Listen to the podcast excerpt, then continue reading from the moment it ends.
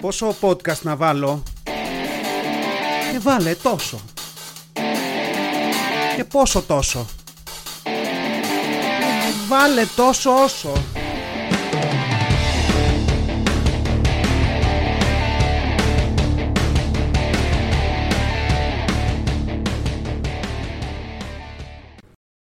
Γεια σας γίνει, τι κάνετε; Τόσο όσο podcast, επεισόδιο 40 και 3.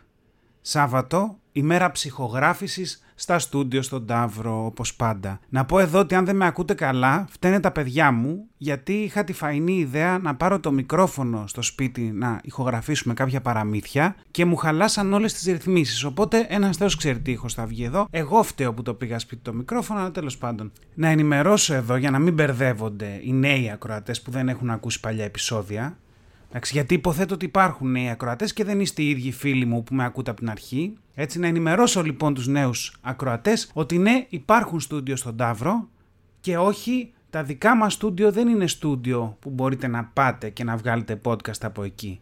Όχι. Τα δικά μας στούντιο είναι το πατρικό μου. Εντάξει, αλλά η αναφορά γενικά στα στούντιο φέρνει μια άλλη έγλη στο podcast που βέβαια για κάποιους από εσάς μόλις χάθηκε. Αλλά τι να κάνουμε έτσι είναι. Έτσι είναι το marketing. Λοιπόν, ξεκινώντας, θα πάμε σε παιδικά τραύματα. Θα πάμε σε παιδικά τραύματα και να ρωτήσω, σας έβαζαν εσάς οι πατεράδες ή οι παππούδες σας να τους πατάτε στην πλάτη; Μ; Εδώ τώρα μπορεί να ανοίγω θέματα που χρήζουν εισαγγελικής παρέμβασης, το ξέρω, αλλά έχουν παραγραφεί τα δικήματα έτσι κι αλλιώς, οπότε θα πάμε και όπου βγει.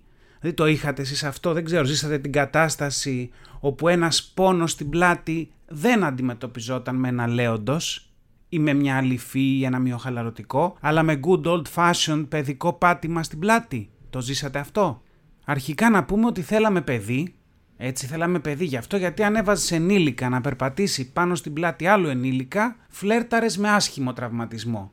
Ενώ με το παιδί μια χαρά, δηλαδή το λες και ευχάριστο μασάζ αυτό. Ξέρετε, σαν αυτό το μασάζ των 6 ευρώ που λέγαμε τις προάλλες, τώρα σήμερα βέβαια υπάρχει αυτό το πράγμα που λέγεται παιδική εργασία, και που διώκεται ποινικά σε χώρες που δεν φτιάχνουν αθλητικά παπούτσια ή κινητά τηλέφωνα. Αλλά ναι, υπάρχει αυτό, οπότε λογικά δεν θα πας σε μασατζίδικο και θα σου βγάλουν τη μικρή Ελένη να σε πατήσει την πλάτη. Τώρα, ποια Ελένη με ρωτάτε; Την πλάτη μου που είναι πιασμένη θα πω και σαν δεν τρέπεστε ταυτόχρονα. Αλλά ναι, εμένα, εμένα με έβαζαν να πατάω στην πλάτη του παππού και, και πραγματικά σκεφτόμουν ότι δεν υπάρχει τρόπος να το ζητήσεις αυτό λαου λαου. Αυτό πάει μπαμ, δηλαδή έλα Νικόλα να πατήσεις λίγο τον παππού στην πλάτη που πονάει έτσι και εκεί είναι που, που σε γαμάνε εντελώς, γιατί με το μικρό στο μυαλό σκέφτεσαι αφού πονάει γιατί να τον πατήσω κι από πάνω; Και δεν προλαβαίνεις αντιδράσεις και βρίσκεσαι πάνω στην πλάτη και περπατάς πάνω στην πλάτη ενός 65 και εκείνος βγάζει κάτι αγκομαχητά πόνου και όλο αυτό είναι λίγο άβολο. Δηλαδή είναι τόσο άβολο που δεν ξέρω αν πρέπει να τα λέω όλα αυτά καθισμένο σε μια καρέκλα μπροστά από ένα μικρόφωνο ή αν πρέπει να τα λέω ξαπλωμένο σε ένα καναπέ μπροστά από ένα καταρτισμένο επαγγελματία. Δεν ξέρω. Αλλά δηλαδή, πραγματικά αναρωτιόμουν όταν το σκεφτόμουν τις προάλλες αν αυτό μπορεί να ήταν ένα gateway drug στο σαδομαζοχισμό με κάποιο τρόπο. Θέλω να πω, έχει γίνει κάποια έρευνα για το πόσοι από αυτούς που πατούσαν σε πλάτες άλλων έγιναν σαδομαζοχιστές και πόσοι έγιναν πρωθυπουργοί; Ε, είδατε τι έκανα εκεί. Μ; Αλλά ναι, δηλαδή θέλω να πω, θα έπρεπε αν με ρωτάτε. Γιατί θα ήταν μια μοίηση αυτή στο μαγικό κόσμο του σαδομαζοχισμού. Το να πατάς κάποιον στην πλάτη από τα πέντε σου χρόνια. Δεν ξέρω και απ' την άλλη σκεφτόμουν, γιατί συνεχίζει αυτή η βλαμμένη σκέψη προφανώς. Οι φακίδες κάνουν το ίδιο στα παιδιά τους. Δηλαδή κάνουν το ίδιο, αλλά αντί για παππού από κάτω έχει ένα μαδέρι με καρφιά. Τύπου, «Ε, έλα μανάρι μου να περπατήσεις λίγο στα καρφιά και θα σου βάλω μετά να δεις πέπα. Τώρα εδώ πέρα από το ηλίθιο φιλετικό στερεότυπο που ήρθε και σερβιρίστηκε ατόφιο, αλλά σκέφτομαι πραγματικά, δηλαδή, δεν ξέρω, τα περνούσα μόνο εγώ, το είχα το όλο αυτό με το πάτημα. Και ξεκινώντας αυτό το ταξίδι με το πάτημα, μετά θυμήθηκα το άλλο επικό, τις βεντούζες. Δεν ξέρω, προλάβατε βεντούζες, είχατε; Ακόμα χειρότερα, μήπως έχετε ακόμα, γιατί εγώ που γκούγκλαρα όταν το σκέφτηκα, τις πουλάνε ακόμα. Τώρα για τα προσχήματα να εξηγήσω τι είναι οι βεντούζες, αν και είμαστε σε ηλικία που μάλλον όλοι μας ξέρουμε, αλλά ας το κάνω το χατήρι σε όσους, εσάς, σε όσους από εσάς εθελοτυφλείτε. Οι βεντούζες λοιπόν, αυτές που είχαμε εμείς τουλάχιστον, ήταν κάτι ποτηράκια, τα οποία ήταν λίγο πιο στενά στο πάνω μέρος και ανοίγανε λίγο προς τον πάτο τους. Τώρα έχω πάει σε τεχνικούς όρους εδώ, ελπίζω να μπορείτε ακόμα να με ακολουθήσετε, αλλά ήταν κάτι τέτοια ποτήρια και η γιαγιά μου λοιπόν έπαιρνε αυτά τα ποτήρια, έπαιρνε και ένα πυρούνι, το τύλιγε με βαμβάκι, το πότιζε μπλε ενόπνευμα, τώρα μέχρι εδώ είμαστε στα ίδια βήματα με τελετή μαύρης μαγείας, εντάξει, και το άναβε αυτό. Ζέστενε με το πυρούνι το εσωτερικό της βεντούζας για λίγο και πλουπ το έβαζε στην πλάτη του πατέρα μου συνήθως. Τώρα αυτό βεντούζωνε και σου τράβαγε το δέρμα. Έκανε δηλαδή εκείνο το κομμάτι της πλάτης σου να μοιάζει, να μοιάζει λίγο με τη φάση που, που πέταγαν νερό πάνω στον κύσμο και μετά από λίγο πεταγόταν από πάνω του τα γκρέμλινς. Έτσι έμοιαζε.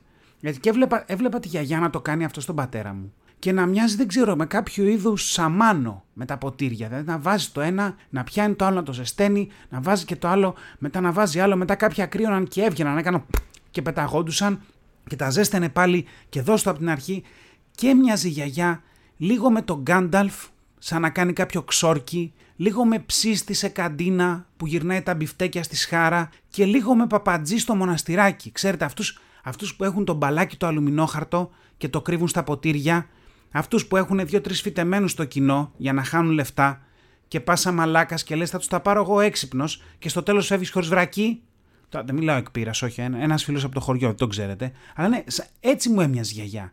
Εντάξει, και, και να σας πω τώρα, μια που το πιάσαμε αυτό και μια που γκούγκλαρα αρκετά και έγινα σοφότερος, ας πάμε να δούμε τι είναι οι βεντούζε για όσους έχετε το ίδιο τραύμα με μένα, αλλά όχι τη γνώση. Μας λέει λοιπόν η Wikipedia ότι η θεραπεία με βεντούζες είναι μια μέθοδος εναλλακτικής ιατρικής, στην οποία Τώρα μεταφράζω παράλληλα από τα αγγλικά, οπότε θα, θα με συγχωρέσετε που τα λέω πιο αργά, αλλά ναι, στην οποία μία, γίνεται αυτό το, το, το, βεντουζάρισμα, δημιουργείται πάνω στο δέρμα με την εφαρμογή ζεσταμένων ποτηριών ή τέλος πάντων αυτά που σας περιέγραψα πριν. Κυρίως λέει γίνεται στην Ασία και στην Ανατολική Ευρώπη, τη Μέση Ανατολή και τη Λατινική Αμερική. Δηλαδή τέλεια, Ελλάδα τώρα μέσα στη Δύση είμαστε κατά τα άλλα. Εκεί πήγαμε και πήραμε από, τους, από, από όλους τους τριγύρω έχει λέει, οι, το, οι βεντούζες έχουν χαρακτηριστεί σαν ψευδοεπιστήμη. Τέλεια, σκιτζούις συγχωρεμένη γιαγιά. Και αυτοί λέει που κάνουν βεντούζες προσπαθούν να τις χρησιμοποιήσουν για ένα μεγάλο φάσμα ε, προβλημάτων ιατρικών προφανώς, το οποίο περιλαμβάνει πυρετό, τέλειο δηλαδή να έχεις πυρετό να σου βάλεις μια καυτή βεντούζα στην πλάτη, τέλεια, χρόνια, ε, χρόνιους πόνους στην πλάτη, ανορεξία, δηλαδή αν δεν έχεις καλή όρεξη να σου κάνει βεντούζα να σου ανοίξει η όρεξη, δεν ξέρω πώς λειτουργεί αυτό. Δυσπεψία, το ανάποδο, τώρα έχεις φάει τον αγλέωρα, έχεις σκάσει, δεν μπορείς να χωνέψεις με τίποτα και εκεί βεντούζα. Ψηλή ε, πίεση στο αίμα, ακμή, το έχετε διαλύσει όλο, έχετε τα πάντα. Δηλαδή ατοπική δερματίτιδα, ψωρία σε ανεμία. Εδώ φεύγει τελείως και σου λέει για να μπορέσει για θεραπεία από εγκεφαλικό, τα σπάτε. Δίπλα εδώ έχουμε και βουλωμένη μύτη, άλλο εκπληκτικό, υπογονιμότητα, δεν έχετε αφήσει τίποτα πια και κράμπες πόνους περίοδου. Τέλεια. Δηλαδή γενικά για όλα οι βεντούζες. Δηλαδή βεντούζες για όλες τις αρρώστιες, μονοτική ταινία για ό,τι σπάει και λόγκο στιγμής για ό,τι δεν κολλάει με τη μονοτική ταινία. Αυτή είναι η φάση μας εδώ. Για πάσα νόσο και πάσα μαλακία. Αυτό είναι. Έτσι. Και συνεχίζει λοιπόν το άρθρο και λέει παρά το γεγονός ότι ε, όλη αυτή η, η πρακτική που κάνουν τις βεντούζες και λοιπά θεωρούν ότι οι βεντούζες θεραπεύουν όλα αυτά, δεν υπάρχει καμία απόδειξη ότι κάνουν έστω και λίγο καλό σε κάτι και του αντίον υπάρχουν κίνδυνοι να πάθει κάποιος κακό. Ειδικά λέει εδώ από wet cupping, το οποίο δεν ξέρω τι είναι το βεντούζωμα, το υγρό βεντούζωμα και το βεντούζωμα με φωτιά. Δηλαδή από θαύμαζε ο πατέρας μου αρχικά που, που η γιαγιά έκανε, ήταν ο Πάιρο μέσα στο σπίτι με τις βεντούζες. Λοιπόν, εδώ λέει ότι μπορεί να πάει μελανιές, αποχρωματισμός του δέρματος, είναι κάποια ρε παιδί μου από αυτά που συμβαίνουν και λέει πολλές φορές τα περνάνε αυτά για child abuse. Εντάξει, τώρα αυτό πέσω στο δικαστικό λειτουργό. Δηλαδή, εμείς δεν το δίραμε το παιδί, βεντούζες του κάναμε. Δηλαδή, απλά, δεν το δίραμε, όχι, απλά. Ναι, τώρα, απλά πήραμε καυτά κρασοπότηρα και το ακόλουσαμε στην πλάτη. Αυτό κάναμε, αλλά καμία σχέση. Ε, πραγματικά. Και συνεχίζει το άρθρο σε κάποιες σπάνιες περιπτώσεις η παρουσία αυτών των σημαδιών στα παιδιά έχει οδηγήσει σε νομικές, σε μηνύσεις εναντίον των γονιών που έκαναν βεντούζες στα παιδιά τους. Όριστε αυτό ακριβώς. Δηλαδή, βεντούζες κουφάλες έρχονται κρεμάλες είναι η φάση εδώ. Και καλά τους κάνανε, αν με ρωτάτε. Αλλά εντάξει, σε μια άλλη εποχή αυτά ήταν νόρμα. Μάλιστα, θυμάμαι εκεί το 80 υπήρχε και ένας ηθοποιός που τα υποστήριζε πάρα πολύ όλα αυτά. Ήταν ο Steve Βεντούζος. Τελεία. Ωραία. Πάμε παρακάτω. Αλλά ναι, θέλω να πω, θυμόμουν και τη γιαγιά με όλα αυτά. Με, όλα, με όλη αυτή τη σκέψη. Και η αλήθεια είναι ότι η γιαγιά, όπως και πολλές από τις γιαγιάδες μας, ε, δεν είχε περάσει εύκολη ζωή. Η αλήθεια είναι και αυτή η ζωή έφερε μαζί της όλα τα σύνδρομα, τα κατοχικά και ό,τι άλλα και σε ένα τέτοιο θέλω να αναφερθώ εδώ που ήταν το γεγονός ότι η γιαγιά ας πούμε δεν πετούσε κανένα προϊόν αν δεν είχε τελειώσει. Εντελώς τελείως. Δηλαδή, γιατί, βασικά για την ακρίβεια, κανένα προϊόν δεν πετιόταν αν δεν είχε τελειώσει μαζί του η γιαγιά. Αυτή ήταν η φάση. Και κάπως έτσι στο σπίτι μας η οδοντόκρεμα πιεζόταν μέχρι αηδίας. Δηλαδή, και όταν τελείωνε αυτό, την τυλίγαμε και προς το στόμιο και μη σου πω ότι πιάναμε και με λαστιχάκι το τυλιγμένο κομμάτι στο οδοντόκρεμας για να μην κάθεσαι να το κάνεις κάθε φορά από την αρχή. Εντάξει, και όταν τελείωνε και αυτό, κάπου εκεί αποδεχόμασταν το τελεσίδικο του πράγματος και την κόβαμε και τη γυρνούσαμε τα μέσα έξω και κάναμε και ένα τελευταίο πλήσιμο τρίβοντας την οδοντόκρεμα πάνω στα δόντια μας στη συσκευασία και εκεί γλιτώναμε βέβαια και τη φθορά στην οδοντόβουρτσα. Κατοχικά life hacks μόνο εδώ. Αν έτσι κάναμε και βέβαια το, το ίδιο γινόταν και με το Palmolive το οποίο μόλις έκανε να φτάσει προς το τέλος, το γυρνούσαμε ανάποδα να στραγγίζει. Δηλαδή, τόσο καιρό περνούσε το Palmolive ανάποδα, που σαν παιδί δεν ήμουν σίγουρος αν το λέγανε Palmolive ή Evilmolap ή κάτι τέτοιο. Και πραγματικά το είχα βρει το Palmolive κάποιες φορές πεσμένο στο πάτωμα της κουζίνας και έλεγα: Κοίτα, το πάει να αποδράσει, προσπαθεί να φύγει. Αλλά φυσικά δεν περπατούσε το Palmolive, αλλά ήταν τόσο ελαφρύ που έπεφτα από τη θέση του κάθε φορά που ανοίγαμε το ψυγείο και από το ρεύμα του αέρα που, που έκανε η πόρτα το έριχνε. Αυτό γινότανε. Έτσι και, και βέβαια με αυτή την παιδική ηλικία, τι κάνω πια, τι κάνω σήμερα, καλά καταλάβατε, πετάω την οδοντόκρεμα μόλις σταματήσει να βγαίνει υλικό με μια σχετικά μικρή προσπάθεια εκεί για μένα έχει τελειώσει. Δηλαδή, για την ακρίβεια, μπορεί να δω ταλαιπωρημένη οδοντόκρεμα και να μου χαλάσει η μέρα. Θέλω, θέλω, θέλω να την πάρω αγκαλιά και να αρχίσω να φωνάζω στο πουθενά. Γιατί τι το κάνετε αυτό, Σας έδωσε ό,τι είχε. Δεν μπορεί άλλο, σταματήστε πια για το Θεό. Δηλαδή κάτι τέτοια. Και βέβαια, και βέβαια δεν υπάρχει ανάποδο υγρό πιάτων στο σπίτι. Δηλαδή θέλω να το διαβάζω το Palmolive. Γιατί αν, αν ποτέ το δω ανάποδα, γυρνάω αυτόματα σε εκείνη την εποχή των ανάποδων Palmolive, των βεντουζών και του περπατήματος στην πλάτη. Δηλαδή όχι μηχανές του χρόνου και βλακίες, ανάποδο υγρό πιάτων. Και φυσικά είναι τόσο βαθύ όλο αυτό και, και, και, το έχω σκεφτεί τόσο και το έχω παιδέψει τόσο που έχω, έχω και εδώ μια θεωρία. Έχω μια θεωρία ότι υπάρχουν δύο είδη ανθρώπων. Εντάξει, υπάρχουν αυτοί που όταν τελειώνει το υγρό των πιάτων το βάζουν όλο. Ακόμα και αν θέλουν να πλύνουν μόνο ένα ποτήρι το βάζουν όλο για να ξεμπερδεύουν. Αυτοί οι άνθρωποι έχουν αρκετά στο κεφάλι τους. Το πότε θα τελειώσει το υγρό για τα καλά δεν είναι κάτι που χωράει στη μέρα τους. Εντάξει, θέλουν να ξεμπερδεύουν. Εκεί είμαι εγώ.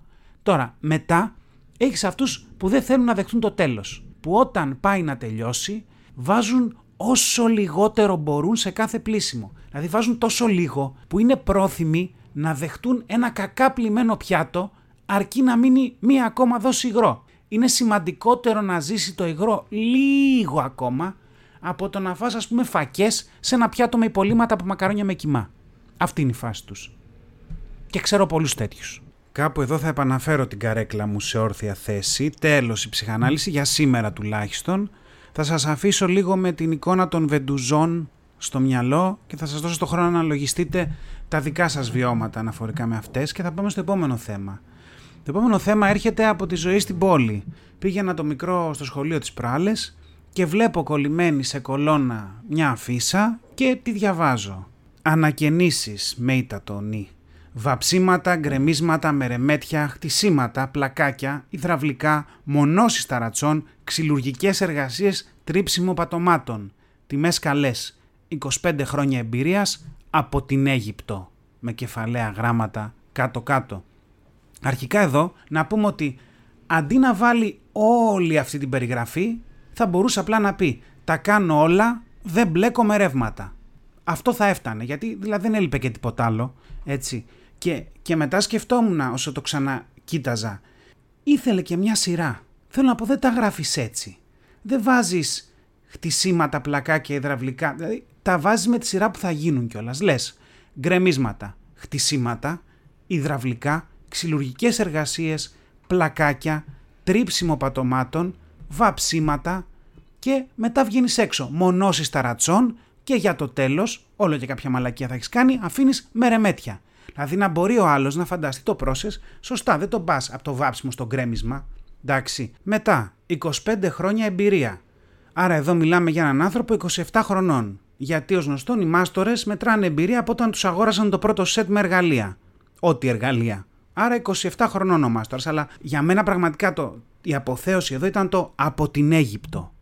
Δηλαδή το οποίο σκεφτόμουν από τη μία είναι το απόλυτο αντιρατσιστικό τρικάκι εδώ. Δηλαδή τύπου, αν είσαι κανένας μαλάκας ρατσιστής, μη μου πρίξεις την παπάρα, είμαι από την Αίγυπτο. Το λέμε από την αρχή να τελειώνουμε. Το οποίο τα σπάει και, και απ' την άλλη είναι και λίγο λυπηρό, γιατί φαντάζομαι ότι για να φτάσει να το γράψει ο άνθρωπος, έχει πάει σε δουλειές και τον κοιτάξαμε μισό μάτι και τον διώξανε με συνοπτικές διαδικασίες. Έτσι και σου λέει, παιδιά, για να μην χαλιόμαστε και να μην χάνω και το χρόνο μου, από την Αίγυπτο. Αλλά απ' την άλλη μετά σκεφτόμουν, και αν δεν είναι έτσι, αν για κάποιο λόγο οι Αιγύπτιοι έχουν γαμάτο όνομα στην πιάτσα, δηλαδή γιατί το έχει και με μεγάλα γράμματα, σαν να περηφανεύεται, δεν ξέρω, είναι η φάση από την Αίγυπτο, βλέπε πυραμίδες, τη σηκώσαμε πριν από 4.500 χρόνια και είναι ακόμα εκεί. Ένα σοβάτισμα θέλουν ένα βάψιμο και μπαίνεις και μένεις. Δεν ξέρω, στο δικό μου το μυαλό κάπως έτσι καθιερώθηκε. Γιατί, γιατί αλήθεια είναι ότι έχω δει και Έλληνες μάστορες να φλεξάρουν σε αντίστοιχα χαρτιά σε άλλες κόλλονε τύπου Είμαι Έλληνας. Θα χρεώσω κάτι παραπάνω, αλλά παίρνεις δουλειά ΑΑ. Θα κάνω το διάλειμμά μου, θα φύγω να πάω να μαζέψω τα παιδιά από το σχολείο και θα έρθω πάλι. Και βέβαια μπορεί να έχω μαζί μου και ένα βοηθό Πακιστανό που να κάνει όλη τη δουλειά. Εργολάβος φάση. Αλλά Έλληνας. Δεν ξέρω, θα μπορούσε, θα μπορούσε απ' την άλλη να λέει από την Αλβανία. Έχουμε χτίσει όλα τα αυθαίρετα σε οροπό χαλκούτσι δίλεση και όλα τα Μεσόγεια. Μην κάνετε ότι δεν μας ξέρετε. Μ; Κάτι τέτοιο. Και έχει μια βάση αυτό.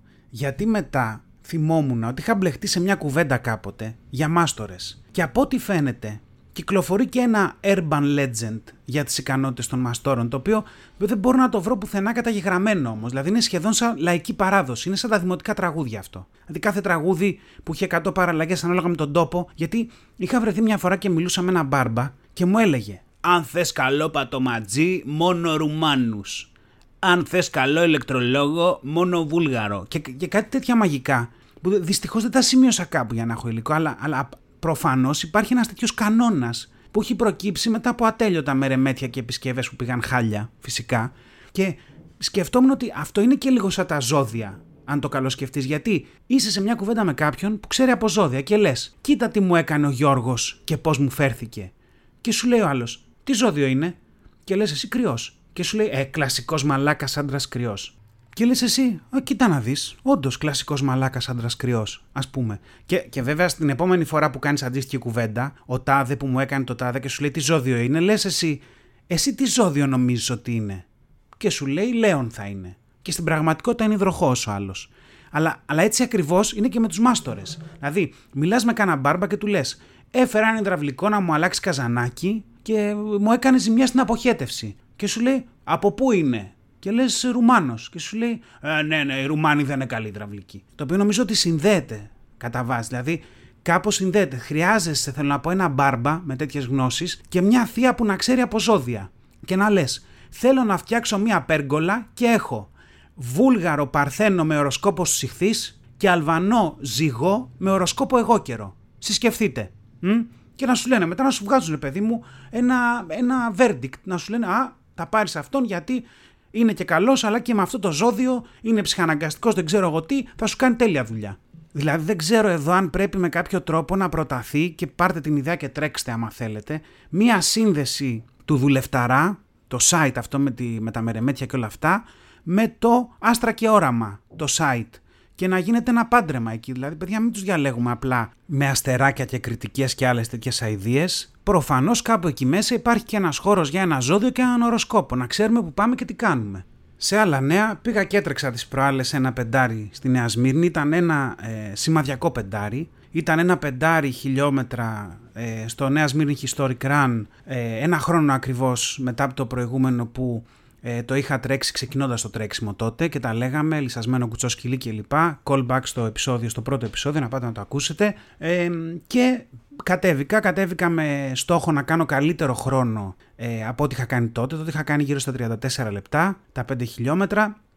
Κατέβηκα με πολλές ελπίδες, πολύ σίγουρος για τον εαυτό μου. Εντάξει, δεν τρελάθηκα με την επίδοση, ταύτισα λίγο πάλι στο τέλος, εκεί στην ανηφόρα γυρνώντας την πλατεία, αλλά φτάσα, έφτασα τα 28 λεπτά, το οποίο είναι 6 λεπτά κάτω, είναι σημαντική βελτίωση προφανώς, αλλά παιδιά πάλι την πάτησα με τις φωτογραφίες. Τα είχαμε πει και τότε, οι φωτογραφίες βγαίνουν στο τέλος εκεί στη Νέα Σμύρνη όταν τερματίζεις, δεν το είχα καθόλου στο μυαλό μου, δεν το ήξερα, πέρσι βγήκα σαν ένα ετοιμόρροπο χάλι που θα κατέρε στο επόμενο μισό μέτρο, ε, χάλια, πραγματικά απόγνωση στο βλέμμα, τίποτα. Καθόλου αθλητικό δεν ήταν όλο αυτό που φωτογραφήθηκε πάνω μου και φέτος λέω να έχω το νου μου.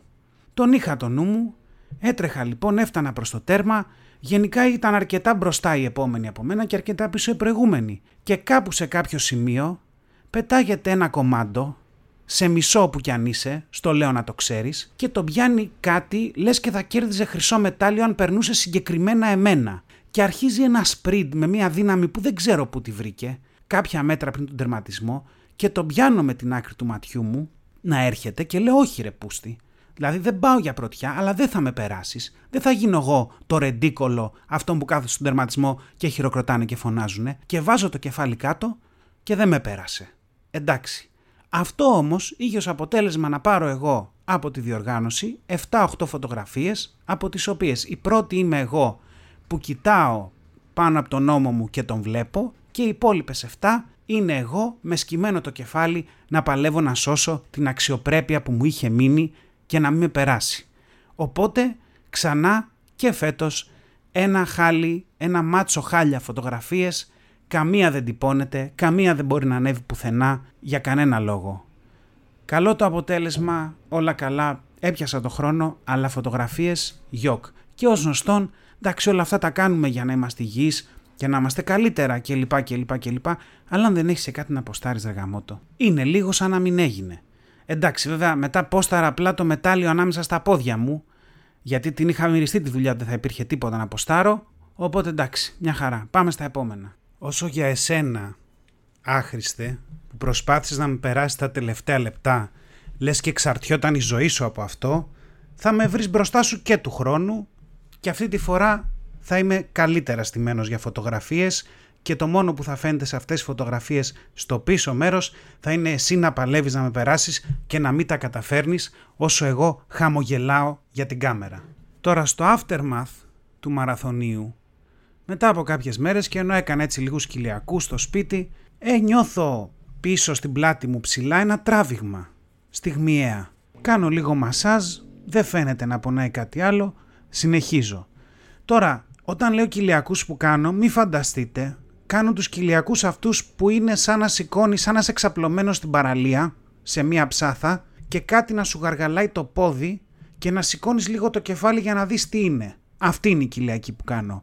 Μη φανταστείτε, αν θέλετε να φανταστείτε για κάποιο λόγο, έναν άνθρωπο να σηκώνεται τέρμα πάνω και από πίσω να παίζει μουσική από το ρόκι. Όχι. Κάνω αυτόν τον άνευρο, μέτριο, μηδενικό σχεδόν κοιλιακό. Εντάξει.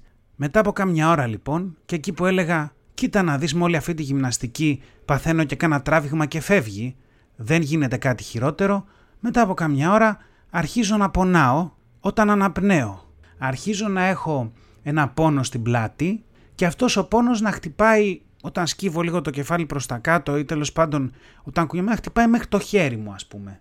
Το οποίο είναι τέλειο όταν σκεφτείς ότι υπάρχουν άνθρωποι που ψάχνουν όλα αυτά τα σημεία πίεσης και τι θα γιατρέψουν πιέζοντας την πατούσα σου ε, και δεν βρίσκουν τίποτα. Και εγώ με έναν απλό τραυματισμό ανακάλυψα το σημείο προφανώς που όταν κάτι τραβηχτεί εκεί μετά καταραίει όλος στο σώμα. Δηλαδή τραβιέσαι εκεί ψηλά στην πλάτη και μετά δεν μπορείς ούτε να ανοιγοκλείσεις τα βλέφαρα. Αυτό ανακάλυψα. Και βέβαια ήταν το σώμα μου που μου έλεγε κοίτα να δεις Ωραία τα περάσαμε, έτρεξε το 5 σε 28 λεπτά, έκανες εκείνη την υπερπροσπάθεια να μην γίνεις ρόμπας στο τέλος, αυτήν θα την πληρώσεις τώρα με καθυστέρηση 2-3 ημερών, έτσι είναι αυτά, είσαι 40. Κάτσε λοιπόν τώρα και φάει μια εβδομάδα βολταρέν, ε, αντιφλεγμονώδη, ε, έμπλαστρα, λέοντος και πάει λέγοντας. Και η αλήθεια είναι ότι δεν είχα και πουθενά στο σπίτι της Βεντούζες ρε παιδί μου να κάνω μια δοκιμή. Γιατί ποτέ δεν ξέρεις. Εντάξει, είναι γιατροσόφια όλα αυτά και δεν έχουν αποδειχθεί επιστημονικά, αλλά αν του κοπάναγα και μια βεντούζα και λυνόταν ο γόρδιος δεσμός και ένιωθα λίγο καλύτερα, ποτέ δεν ξέρεις. Και σε μια τελευταία σκέψη, ξέρετε όλοι εμείς σαραντάριδες και λίγο παραπάνω, είναι λίγο famous last words όλα αυτά.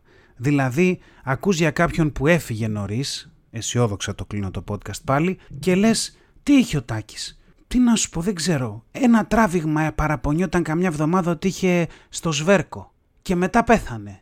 Και κάτι τέτοια σκέφτεσαι και λες γυμναστική δεν κάνω, σμπαραλιάζω. Γυμναστική κάνω, διαλύομαι, μπρος γκρεμός και πίσω ρέμα. Τέλος πάντων, αυτά. Αυτά για αυτή τη βδομάδα, τόσο όσο podcast, επεισόδιο 43.